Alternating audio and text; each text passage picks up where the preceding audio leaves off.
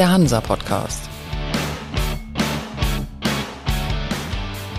Moin aus Hamburg zur neuen Folge vom HANSA Podcast. Ich bin Michael Mayer und bei mir in der Leitung ist heute Henning Roxin, Co-Gründer und C E O vom Hamburger Startup Dale Maritime, aber auch gelernter Schiffsmakler mit Stationen unter anderem bei H. Schuldt und Maersk Broker. Herr Roxin, moin. Hallo und vielen Dank für die Einladung. Sie sind nun seit ungefähr fünf Jahren selbstständig als Unternehmensberater und haben zweitausendeinundzwanzig Dale Maritime gegründet, ursprünglich mal mit einem anderen Schwerpunkt. Nun aber sind Sie unterwegs mit einem Angebot, Dale Maritime entwirft und integriert Dekarbonisierungslösungen für die Containerschifffahrt. Adressaten bewegen sich auf beiden oder sogar eigentlich auf drei Seiten der Branche, sowohl Tramp- und Linienräder als auch Ladungskunden bzw. Spediteure. Zum einen sollen Trampräder den Einfluss von künftigen Umweltauflagen besser einschätzen können, wie sich zum Beispiel der E E X I oder der C I I auf das Fahrprofil auswirken, aber auch, was zum Beispiel eine zu erwartende C O zwei Steuer bedeuten könnte.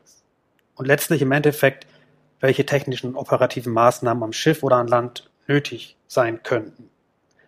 Verlader wie zum Beispiel IKEA, Unilever und Co. hingegen sollen bei der Auswahl ihrer Schifffahrtspartner die Emissionen von Schiffen besser verstehen und vor allen Dingen auch bewerten können. Herr Roxin, wie wollen Sie das alles bewerkstelligen? Wie machen Sie das? Ähm, gute Frage. Also ähm, im letzten Jahr haben wir uns damit beschäftigt, ähm, wie wir C O zwei Emissionen von Schiffen digital simulieren können und ähm, das wirklich äh, auf, äh, bezogen auf die Route und äh, auf das einzelne Schiff. Dieses Wissen nutzen wir jetzt dazu, um all das äh, bereitzustellen. Mit diesem Modell, das wir entwickelt haben, mit Hilfe von digitalen Zwillingen, können wir jetzt zum einen äh, die Ladungseigner wirklich beraten, okay, welches, oder erstmal intern überhaupt Lösungen bauen und ihnen helfen zu verstehen, worauf zu achten ist, äh, um wirklich den C O zwei ärmsten Transportweg zu finden und so dann auch die Entscheidung zu treffen. Und da sehen Sie offensichtlich auch einen gewissen Bedarf. Oder anders gefragt, was machen Sie denn anders oder besser als die Lösungen, die es schon auf dem Markt gibt oder mit denen Reedereien vielleicht schon intern selbst arbeiten? Der große Unterschied ist das, dass wir ohne Reeders eigene Daten auskommen. Also wir können dahingehend beraten, dass wir ein holistisches Bild über den gesamten Containermarkt bereitstellen können. Normalerweise müsste man ja immer wieder in jede einzelne Reederei oder Linie gehen und da C O zwei Daten abfragen. Aber ähm, da wir äh, mit diesem digitalen Zwilling äh, digitale Modelle der Schiffe haben und das Ganze dann mit äh, A E S Daten und ähm, Fahrplandaten verbinden, können wir ein holistisches Bild bieten und wirklich sagen, okay, welche Route ist warum äh, wie äh, C O zwei lastig oder halt auch äh, weniger Ja, stark. Ja, da geht es eher nicht immer um die, das letzte Prozent in der Genauigkeit, sondern wirklich überhaupt einmal ein Bild zu schaffen, was los ist, weil äh, das ist noch eine sehr junge Industrie, äh, diese Emissionssichtbarkeit und Vergleichbarkeit. Es gibt einzelne Spieler, mit denen wir auch zusammenarbeiten äh, und dessen, deren Lösungen wir dann auch integrieren können. Ähm, aber auch oft versuchen ja größere Spediteure, auch ihre eigenen Lösungen dazu bauen, um das Know-how auch intern zu haben. Und auch da können wir helfen.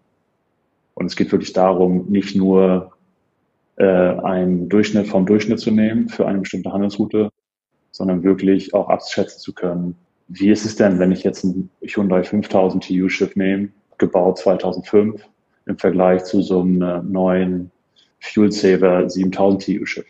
Und äh, wie spiegelt sich das wirklich wider und wie kann ich das dann auf den Container runterrechnen? Nun, es ist ja so, dass im Moment in der Containerschifffahrt im Prinzip alles beschäftigt ist, was schwimmt. Wenn sich die Situation ändern sollte und wenn die Nachfrage vielleicht nicht mehr ganz so groß ist, dass wirklich alles geschartert oder alles gebucht wird, was noch auf den Weltmeeren unterwegs ist, dann müsste es aber doch eigentlich sowieso so sein, dass die möglichst energieeffizienten Schiffe mit den geringsten Emissionen ohnehin die höchsten Raten erzielen können. Oder wie sehen Sie das? Aus meiner Erfahrung als Schiffsmakler habe ich leider festgestellt, dass das nicht immer der Fall ist. Dann äh, oft gehen diese Unterschiede dann ähm, in verschiedenen ähm, Departments äh, verloren.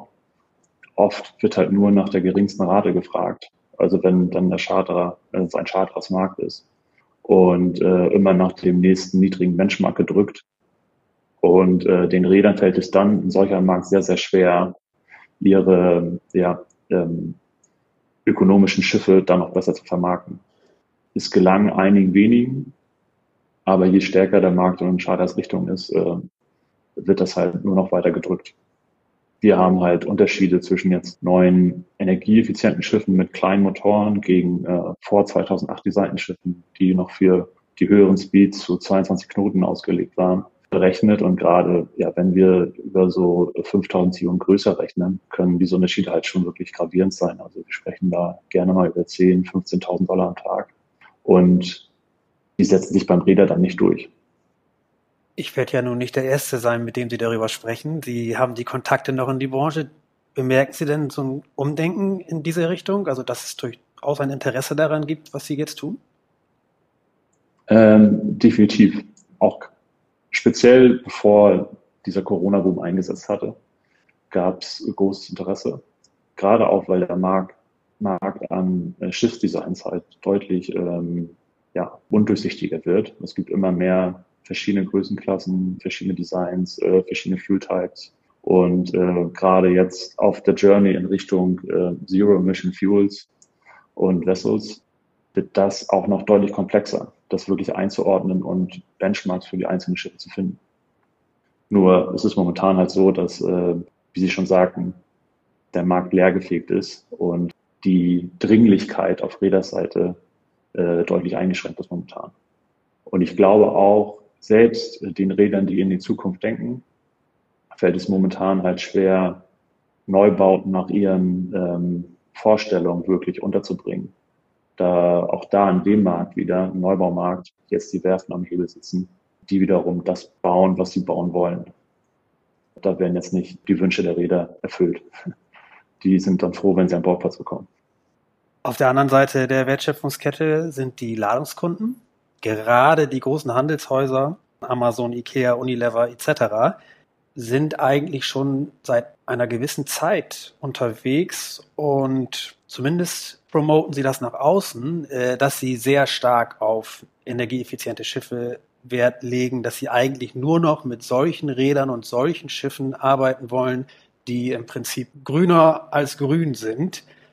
Wenn Sie jetzt sagen, dass das aber eigentlich noch gar nicht so in die Realität umgesetzt wird, Ihre Erfahrung nach, oder dass es da noch großen Nachholbedarf gibt, würden Sie sagen, dass alles das, was diese Branchengrößen nach außen posaunt haben, eigentlich vor allen Dingen P R ist und dass das in der Schifffahrt, in der Praxis noch gar nicht Realität ist? Ähm, das würde ich nicht mehr so sagen. Ich weiß ähm, von einigen großen Konzernen, dass die Bestrebungen da mittlerweile weit übers äh, Greenwashing hinausgehen. Gerade jetzt bei großen Textilunternehmen, die sind da hinterher, ja, nicht nur den Transportweg äh, so C O zwei neutral äh, wie möglich zu gestalten, aber auch halt äh, deren eigene Wertschöpfungskette, äh, wo die, äh, ja, wo die Stoffe herkommen, die Stoffe produziert wurden. Das ist aber allerdings eine riesen Mammutaufgabe in solchen Konzernen, weil es das alles bisher nicht gibt und äh, diese ganze Traceability vom, von der Farm ist praktisch hin in den, äh, in den Laden. Das ist über hunderttausend Angestellte hinweg. Ähm, das setzen sie halt nicht von heute auf morgen um. Aber die Visionen sind da, die Budgets sind da. Da ist jetzt auch richtig Druck auf dem Kessel und ähm, das wird jetzt halt umgesetzt. Aber es braucht halt Zeit. Das Gleiche sehe ich auch auf der Linienseite. Da haben wir jetzt gerade den One Ocean Summit gehabt, ähm, mit auch der Deklaration für den, äh, von World Shipping Council, wo die großen vier großen europäischen Linien die I M O drücken mit neuen Regularien. Das Bestreben ist da. Es ist alles neu, es sind Entwicklungsprojekte, die laufen nicht immer reibungslos. Aber dieses Rad wird jetzt ehrlich gedreht. Allerdings ist es noch klein und es muss halt wachsen. Es gibt dann andere Bestrebungen. Jetzt zuletzt vor ein paar Tagen war es Kühne und Nagel, also einer der größten Player am Markt, wenn es auf die Kundenseite der Linienreedereien kommt. Viele von diesen Unternehmen setzen dann vor allen Dingen erstmal auf Green Fuels als plakative und vielleicht auch kurzfristig wirksamste Maßnahme. Ist denn dann aus Ihrer Sicht überhaupt ein Bedarf oder ein Interesse daran, dass man auch an weiteren Punkten im Schiffsbetrieb, im Schiffsdesign oder Ähnlichem arbeitet? Ja, absolut. Das ist extrem wichtig, denn ähm, wir werden den Supply von Green Fuels nicht von heute auf morgen aufbauen können. Und was bisher als äh, ja, Green Fuel verkauft wird, sind ja ähm, Drop-ins, also wirklich nur ähm, Zusatzstoffe, die äh, dem bestehenden Bunker mal zugemischt werden.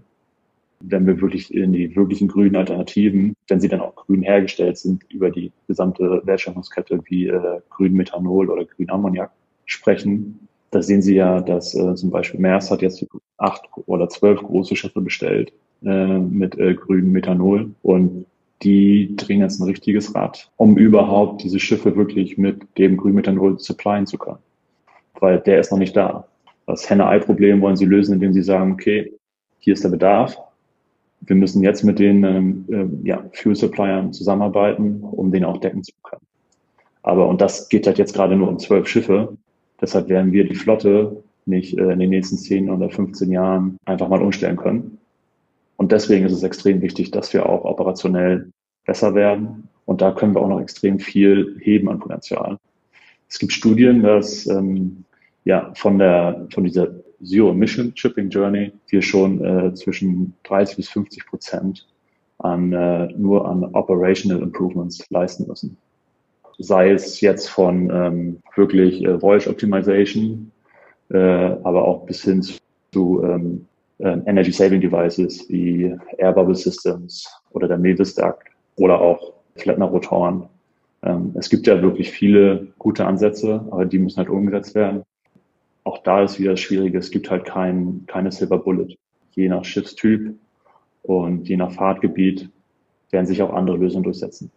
Das macht es halt komplexer und da wird einfach sehr viel Bedarf an Know-how und, und, und ähm, R und D auch äh, nötig sein, um da wirklich hinzukommen. Das ist natürlich ein Markt, in dem Dale Maritime seine Position finden kann. Ist das eigentlich ausgelegt rein auf die Containerschifffahrt oder könnten Sie sich auch vorstellen, das Ganze mit Bulk- oder auch M P P-Schiffen zu machen? Beide Märkte arbeiten auch mit großen Verladerkunden zusammen und auch diese Märkte haben Bedarf an einem Pfad zur Dekarbonisierung sozusagen. Ist das etwas, was für Sie auch eine Option wäre, in diesem Markt aktiv zu werden? Ja, der Markt ist interessant. Ich denke, wo meine persönlichen Stärken liegen, sind, ist die Containerschifffahrt. Und was in der Containerschifffahrt oder was die Containerschifffahrt halt grundlegend unterscheidet, sind die Fahrtgeschwindigkeiten und äh, die Verbräuche der Schiffe. Auch da haben wir uns speziell auf die Containerschifffahrt äh, fokussiert, da hier einfach die größten Hebel zu setzen sind äh, oder zu finden sind in Sachen Einsparungspotenzial. Weil wir fahren ja immer noch mit durchschnittlich sechzehn bis achtzehn Knoten. Und ähm, ja, die Verbrauchskurve ist exponentiell. Die Biker schippern so mit zwölf Knoten über die Weltmeere. Da sind die Potenziale, operationell einzusparen, halt absolut geringer als äh, ja, in der Containerschifffahrt. Deswegen ist die Containerschifffahrt schon sehr spannend. Wo wollen Sie denn hin? Haben Sie ein Ziel, was die Kundenanzahl angeht? Oder haben Sie vielleicht sogar schon Ankerkunden, mit denen Sie zusammenarbeiten können? Sei es jetzt auf der Schifffahrts- oder auf der Verladerseite? Ähm, Ich denke gar nicht so über Kundenanzahlen oder darüber nach. Ich denke wirklich äh, momentan über äh, den Purpose nach, wo wir sind und welche Produkte und Dienstleistungen wirklich Sinn machen und die dann auch scalable sind. Da sind wir, weil wir datengetrieben arbeiten und den Erfahrungsschatz in datengetriebenen Arbeiten haben, ist da ähm, ganz groß diese ja, Tramp-Owner-Linien-Zusammenarbeit halt wichtig für uns und da wollen wir halt mit schnellerem Datenaustausch Potenziale heben. Ich meine, und dann auch mit Terminals, also da sind ja Themen da wie Just-in-Time-Arrivals. Wenn wir ja die Anfahrt mit zwei, drei Knoten weniger gestalten können und das Schiff dann nicht drei Tage vom Hafen liegt, auch extrem viel äh, Einsparpotenzial haben. Aber auch einfach vom Tramp-Owner die Kommunikation besser zu gestalten zur Linie, dass halt weniger Fehler entstehen. Sei es, dass das Schiff richtig getrimmt ist oder dass, wenn in der Linie schon bekannt ist, dass der Slot weg ist, dass dann langsamer gefahren wird. Da sind viele auch schon ganz weit, aber grundsätzlich äh, gibt es da viele Modelle, die die Zusammenarbeit stärken können und auch das Ökosystem insgesamt motivieren können. Ähm, dass es halt auch nicht nur ein Zero-Sum-Game ist von, okay, der eine gegen den anderen, sondern dass wir das alle zusammenpacken können und vielleicht auch Spaß haben dabei, wenn wir sehen, dass wir wirklich aktiv ja die Umwelt äh, besser machen können und ähm, zusammen dann auch Ziele erreichen. Ich frage nochmal anders nach. Für Startups ist es ja immer ein Thema, wie stelle ich mich auf? Mache ich das Startup groß und verkaufe es? Oder hole ich mir einen Investor ins Haus? Wie sieht es bei Ihnen aus? Haben Sie schon Investoren oder hätten Sie gerne welche? Oder ist das gar nicht etwas, was für Sie anstrebenswert ist? Bis vor kurzem äh, haben wir nach Investoren gesucht, äh, weil wir das eigene Produkt bauen wollten. Ähm, und dafür hätten wir auch ähm, ja, stärkere Finanzierungsmittel gebraucht, um den ganzen globalen Datensatz einzukaufen und auch noch mehr Entwickler einzustellen. Momentan haben wir uns davon ein bisschen verabschiedet, um nicht mehr dieses gesamte Risiko selber zu tragen, sondern lieber dann intern zu beraten und Lösungen für die Reedereien oder die Linien zu bauen. Und äh, die würden dann das Budget auch mitbringen. Ähm, und da das Schöne an diesem Entwicklungsansatz ist aber, dass wir da dann wirklich das agile Produktentwicklungsmanagement wirklich durchziehen können und konstant Feedback haben. Was würden Sie also denn sagen, wenn ein ja. großer Reeder mit Ihnen ins Gespräch kommt, sei es Linie oder Tramp, und der dann sagt, Mensch, super Idee, kommt gerne zu uns und entwickelt für uns eine Lösung oder wir arbeiten zusammen an einer Lösung, aber irgendwie möchte ich das ja für mich dann auch als Wettbewerbsvorteil haben. Ähm, ich gebe dir den Auftrag, ich gebe dir auch Geld, dafür möchte ich aber einen gewissen Anteil an Dale Maritime haben oder ein gewisses Exklusivrecht. Wie würden Sie darauf reagieren? Ich sehe es dann halt eher, dass wir die Produkte für den Kunden bauen. Also es ist ja nicht äh, unabhängig von der äh, Gesellschaft, ähm, dass wir da wirklich einfach dann äh, die Produktentwicklung und das Produkt verkaufen und ähm, ja nicht zwangsweise da Beteiligung an der, der Gesellschaft äh, stattfinden müssen. Ist also nicht etwas, worauf Sie sehr positiv reagieren würden, wenn so etwas kommen würde?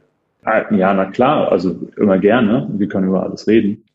Aber wie sinnvoll das dann am Ende ist, ist ja die Frage. Weil grundsätzlich, wenn wir ein Produkt bauen für jemanden, äh, wo dann auch das geistige Eigentum oder die Nutzungsrechte bei dem Reeder oder bei der Linie liegen, dann äh, macht es vielleicht auch gar nicht so viel Sinn, äh, sich äh, an der Gesellschaft zu beteiligen. Eine etwas andere Frage. Warum eigentlich Dale Maritime? Vom englischen Begriff ja. für Tal, also ist das irgendwie so ein kleiner Seitenhieb oder nee, wie kann man das verstehen? Nein, nein, nein, nein, auf keinen Fall. Es kommt von äh, Dale Carnegie. Äh, Dale Carnegie war einer der ersten Kommunikationstrainer in den U S A äh, um die neunzehnhundertdreißiger. Und da ich ja aus dem Maklerprozess komme und grundsätzlich ist halt alles, worüber wir reden, Kommunikation. Ähm, der ganze Datenaustausch ist im Prinzip auch nur eine andere Form der Kommunikation. Aber ich war immer schon davon beeindruckt, ähm, wie viel Potenzial wir in dieser Industrie heben können, nur mit besserer Kommunikation. Wenn die Leute miteinander reden, schneller miteinander reden und auch wissen, wo sie ihre Informationen finden, dann können wir einfach so extrem viel Geld sparen, weil wir einfach ähm, mit äh, so großen Summen immer agieren. Und deshalb der in Hommage an äh, Dale Carnegie. Das heißt, Sie finden schon, dass es an Kommunikation oder im weitesten Sinne Transparenz mangelt.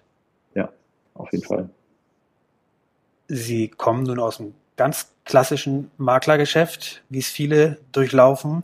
Wieso haben Sie sich davon überhaupt verabschiedet? Es ist ja nicht zuletzt auch ein persönliches finanzielles Risiko, das man eingeht, wenn man so ein Startup dann gründet. Wie kam es dazu? Ähm, das ist korrekt. Grundsätzlich war es eine äh, private Entscheidung. Mir hat der Maklerberuf auch sehr viel Spaß gemacht und würde es auch gerne wieder machen. Allerdings die Marktkonsolidierung zum einen und äh, zunehmende Digitalisierung hat auch die Zukunftsfähigkeit äh, des Berufs in, in Frage gestellt, äh, ein Stück weit. Wir sehen das jetzt leider auch, das ist halt jetzt gerade, wo der Markt so gut ist für die Containerräder, äh, wo die Schiffe alle für fünf, sechs Jahre weggeschlossen werden. Und die Linien zum großen Teil Schiffe kaufen, dass da einfach auch nicht mehr viel, viel Platz ist. Und das ist ein sehr, sehr spannender, wunderbarer Job. Aber Das hat zum einen ein bisschen Angst gemacht und auf der anderen Seite aber auch ähm, doch ein bisschen Verwirklichung oder ein bisschen was dazu, was Neues entwickeln, ja, neue Wege gehen und die Industrie besser machen. Das ist äh, auch definitiv ein Weggrund gewesen. Was müsste denn passieren, dass Sie zurückgehen ins Angestelltenverhältnis oder ins klassische Schifffahrtsgeschäft? Ähm, das ist nie ausgeschlossen. Aber grundsätzlich denke ich, ähm, ist es halt einmal die Möglichkeit, autonom zu handeln, ist für mich immer wichtig. Und aber auch, ja, sein Wissen weiterhin zu, zu vergrößern und wachsen zu können. Der, der Gedanke, nicht stehen zu bleiben, sondern ja, mit der Zeit zu gehen und dann auch Dinge in die Tat umsetzen zu können. Ähm, das ist ganz wichtig. Und das sehe ich halt in der Selbstständigkeit dann auch eher gegeben. Beziehungsweise kann man da halt deutlich schneller seine Entwicklungszyklen und Feedback-Loops fahren, um dann auch schneller dagegen zu steuern, wenn mal Sachen nicht klappen und auch aus seinen Fehlern lernen. Daran schließt sich tatsächlich dann schon meine letzte Frage an. Was denken oder hoffen Sie denn? Wo steht Dale Maritime in fünf Jahren? Das ist eine gute Frage und da habe ich auch noch keine gute Antwort drauf. Ich denke, Schade. dass in der Tat finde ich es eigentlich spannend, weil das Feld ist halt so groß und so neu, dass wir gar nicht absehen können, wo wir in fünf Jahren stehen. Wir wissen gar nicht, wie die Schifffahrt und wie diese ganzen neuen Technologien, wo die in fünf Jahren stehen. Wir haben keine Ahnung, wo die Regulationen stehen. Wir haben keine Ahnung, wie der Markt sich entwickelt. Das Einzige wissen wir, dass die große Marschrichtung da ist. Ähm, und da kann so vieles passieren. Äh, vielleicht sind wir eine Plattform für ähm, den Handel von C O zwei Informationen, für C O zwei Zertifikate. Es gibt so, unmöglich, äh, so viele Wege, die sich jetzt auftun und Geschäftsmodelle, dass es einfach super spannend ist, jetzt zu diesem Zeitpunkt in dieser Situation zu sein und in dieser Position. Kooperationen und oder irgendwelche M und A-Aktivitäten nicht ausgeschlossen, nehme ich mal an. Ich weiß nicht, wie interessant wir für M und A-Aktivitäten sind, aber immer gerne. Dann sind wir mal gespannt, wie sich das weiterentwickelt. Herr Roxin, vielen Dank, das war's auch schon. Herr Mayer, vielen Dank.